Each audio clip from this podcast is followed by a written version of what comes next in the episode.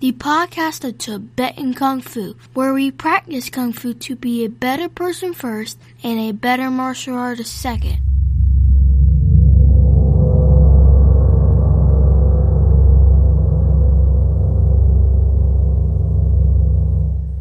Episode 20. This is your host, Sifu T.W. Smith, and I'm excited about being with you today. And thank you, son, for that wonderful introduction. Really enjoyed putting that together with you this past week. I have several things I want to cover today. I want to say thank you to Ray Walters and Nile for endorsing us over in uh, LinkedIn in regards to martial arts and wellness. The workshop on push hands has stimulated a lot of questions and some of the other things that was coming along with it.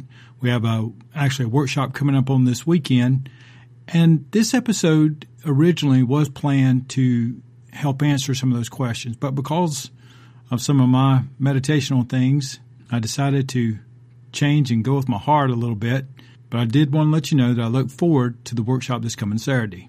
The pumpkin carving is on the same day, that evening. We're really excited about that too. We've got several folks who are going to be bringing in their new ideas for the pumpkin carving this weekend as well.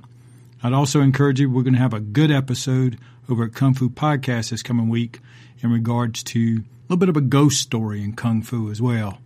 I wanted to say thank you for all the fantastic responses we've gotten so far on the new Hopgar video we put out on Facebook, YouTube, and those places. It was fun to put together. If you haven't seen it, you can go to www.tibetankungfu.net forward slash Hopgar, or you can look up Hopgar at Tibetan Kung Fu and it'll pop up there as well on YouTube. But it was a blast to put the little story together, put it together in an exciting way and to just see what it does. We're looking forward to putting together some more, and I'd love to get some input from you if you had some thoughts about it. About this time of year, I've noticed over the years that I go through a little memory lane. I don't know what else to call it, but it is a very solemn reminder to practice and to keep my mindset strong and try to live my life as much as I can. Being a dad now, some of those memories I had when I was a young man are more intense now because Kean's around. So I want to tell you a true story. Cape Fear Valley Medical Center, October 27, 1995. I'd been working at Moore Regional Hospital for several years, and I was traveling one hour one way, so two hours each time I went to practice, which, which was anywhere from three to four to five days a week, so that I could practice Kung Fu, because it meant that much to me, and I could see myself changing. I'd worked in the cardiac and pulmonary rehab department with some really fine folks, we were always teamed up with the nurse and a nutritionist, and we had cases that of folks that we would go through. And my schedule for years was simple: get up at 5 a.m., do my qigong, my posting, have some breakfast, go to work, go to the Golden Dragon restaurant to practice from about 5:30 to 9 or so, maybe get a little bit of dinner there, come home, crash, do the same thing again. Saturdays I got to practice from about 7:30 or so to about 3 in the afternoon, maybe a little longer.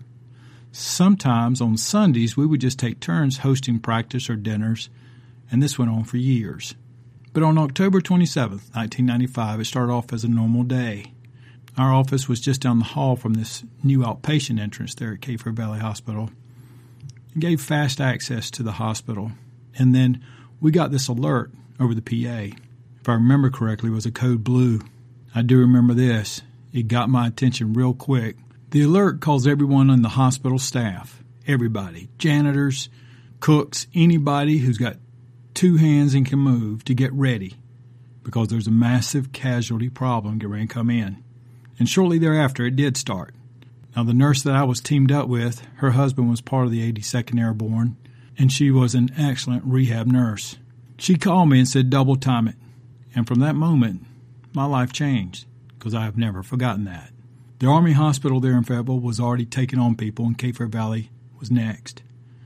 Everyone was moving blood, oxygen tanks, blankets, gauzes, you name it, we were getting it. Some people were already starting to cry because they had relatives and loved ones that could be easily coming through those doors any moment. But there was a great deal of focus, and the hallway started to fill up with stretchers. Doctors and nurses were commanding folks like me and people who, you know, were not necessarily clinical, but worked in the clinical environment. And we were just errands we were running. But everything was still very poised. I remember turning all the hours of Kung Fu practice on. I said to myself, see no evil, hear no evil. And that was my way to kind of um, buffer myself because I was trying to cope with all the sadness, misery, and pain that started flooding in. A man that doesn't deserve to have his name mentioned had opened fire on the 82nd Airborne during PT October 27, 1995. put some links to the art, newspaper articles that were published that day and a few days after. They're on the website. And after the man had started open fire, a group of unarmed soldiers gathered together and took to the forest. They were armed with their shorts and t shirts against a man with multiple weapons. They flanked him, they fought him, and they secured him. T shirts and shorts. Everybody down there in the PT field were running for cover. Over 17 soldiers were shot that day, and one was killed who was trying to stop him. Major Stephen Badger, and there's a picture of him on the website there. Major Guy LoFaro, Staff Sergeant Matthew Lewis, were awarded Soldiers a medal, along with Major Stephen Badger, for risking their lives that day. Miner said that the gunman who was firing at them turned away, and as he did, he and Sergeant Edward Mongold tackled the man. Quote, It was a fight for our life. It was a fight for all our lives. Now, as I was moving through these crowds of folks that day, and they were in their stretchers, a man, young man had offered up his arm. He was holding his arm in a wheelchair, and he asked me if I could help him. You could tell he was a little shaken, and he was in his shorts. It was really overwhelming to see that many people in pain. But it was really hard to see people who were in pain, and then those who were in pain for those who were in pain wives and mothers, because they knew their sons and loved ones were out there that day, and children. And that one still gets me. And I'm working pretty hard to keep myself together during this episode because it really does stimulate a lot of strong emotions. Several of the guys who I trained with were part of the 82nd. Fortunately, none of them were there that day, even though one had been scheduled to be out there but had been called out to Camp McCall earlier. During those really intense hours that day, I remember how clearly things seemed to be amongst all that chaos. It reminded me of some MASH episode where Hawkeye and Trapper were working triage for all those wounded soldiers and trying to keep everything in, in order. There was a lot of steadiness. But I realize now that most of that was because there were very simple priorities help stop bleeding, ease pain where I could, and provide comfort and support. Those were the three simple emphases for me that kept order in that chaos. So, why am I sharing this memory with you? Well, one, because it was part of my commitment to train in Kung Fu to be a better person that led me to be in the position to being there that day.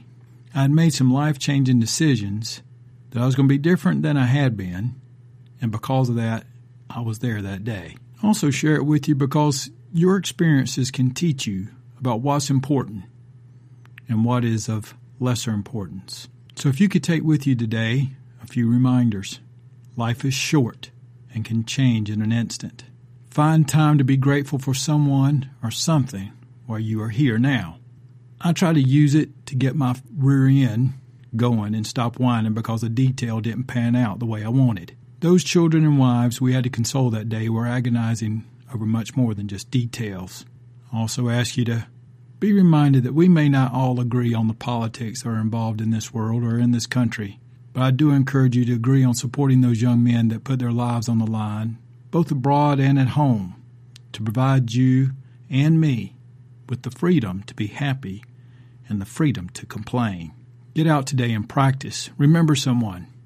And if you were any way associated with the events of that day, October 27th, 1995, and hear my message, whether it's this year, 2014, or 2020, I'd like to hear from you. If there's anything I can do, I will. I only listed one resource for today. I support and ask you to contribute a dollar or two if you can to the Wounded Warrior Project. I wrote to them, to the organization there, right in Fayetteville, and here's what I wrote. I am releasing a podcast this Wednesday October 22nd, 2014, to our growing community. It is in regards to my involvement in the October 27, 1995 shooting on base. I will be asking listeners today and for the years to come to donate directly to the Wounded Warrior Project. I just wanted to let you know, Sifu T.W. Smith. So I'm asking you, don't let me down. Whether you are listening in 2014, 2020, or long after I am dead, if you hear this and you contribute even a single dollar to those people who need our support, I will greatly appreciate it.